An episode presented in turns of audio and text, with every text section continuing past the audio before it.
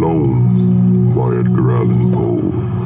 From childhood's hour I have not been as others were. I have not seen as others saw. I could not bring my passions from a common spring. From the same source I have not taken my sorrow. I could not awaken my heart to the same tone. And all I've loved, I've loved alone. Then in my childhood, in the dawn of most my stormy life, was drawn from every depth of good and ill the mystery which binds me still. From torrent or the fountain, from the red cliff of the mountain, from the sun that round me rolled in its autumn tint of gold, from the lightning in the sky as it passed me flying by, from the thunder and the storm, and the clouds that took the form when the rest of heaven was blue of a demon in my view.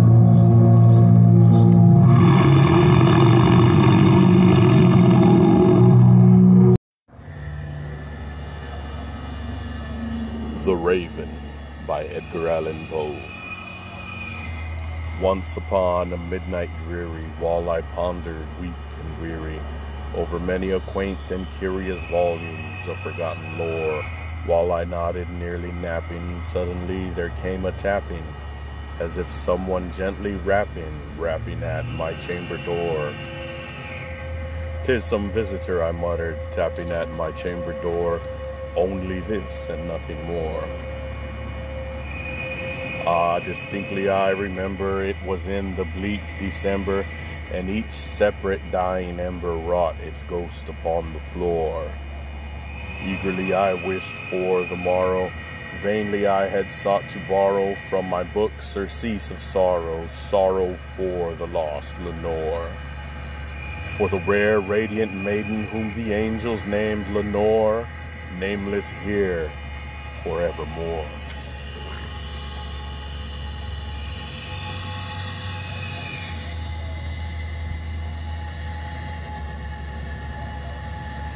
And the silken, sad, uncertain rustling of each purple curtain thrilled me, filled me with fantastic terrors never felt before.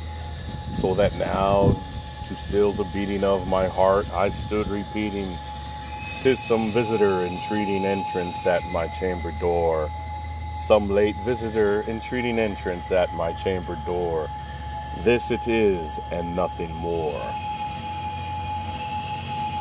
Presently my soul grew stronger, hesitating then no longer.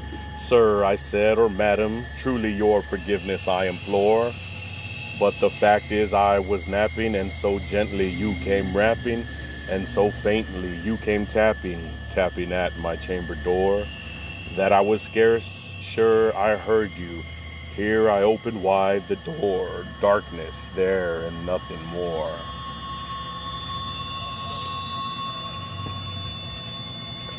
Deep into that darkness peering long, I stood there wondering, fearing, doubting, dreaming dreams no mortal dared ever to dream before.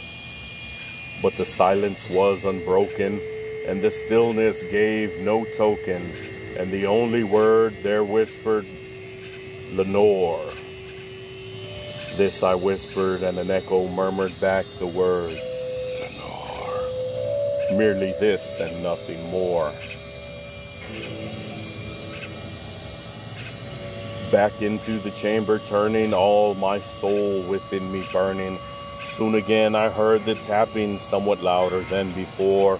Surely I said, surely that is something at my window lattice. Let me see what thereat it is, and this mystery explore. Let my heart be still a moment, and this mystery explore. Tis the wind and nothing more. Open here I flung the shutter, and with many a flirt and flutter, in there stepped a stately raven of the saintly days of yore. Not the least obeisance made he, not a minute stopped or stayed he, but with a mien of lord or lady perched above my chamber door. Perched upon a bust of Pallas just above my chamber door, perched and sat, and nothing more.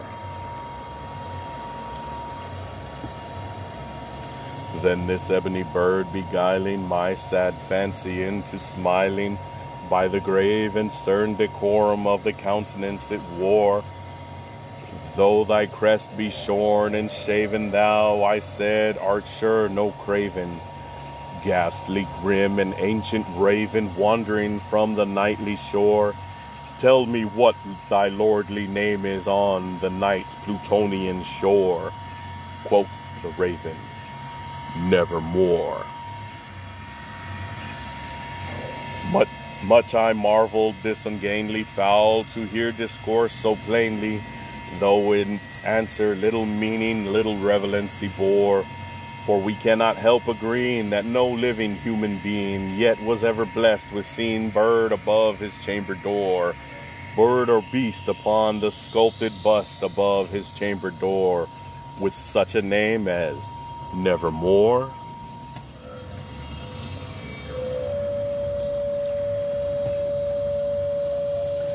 But the raven, sitting lonely on the placid bust, spoke only that one word, as if his soul in that word he did outpour. Nothing farther than he uttered, not a feather then he fluttered, till I scarcely more than muttered. Other fro- friends have flown before. On the morrow he will leave me, as my hopes have flown before. Then the bird said, Nevermore startled as the stillness broken by reply so aptly spoken. Doubtless, said I, what it mutters is only stock in store caught from some unhappy master whom unmerciful disaster followed fast and followed faster till his songs one burden bore, till the dirges of his hope that melancholy burden bore of never, never more. But the raven still beguiling all my fancy into smiling. Straight I wheeled a cushioned seat in front of bird and bust and door. Then upon the velvet sinking I betook myself to linking fancy unto fancy, thinking what this ominous bird of yore, what this grim, ungainly, ghastly, gaunt, and ominous bird of yore meant in croaking nevermore.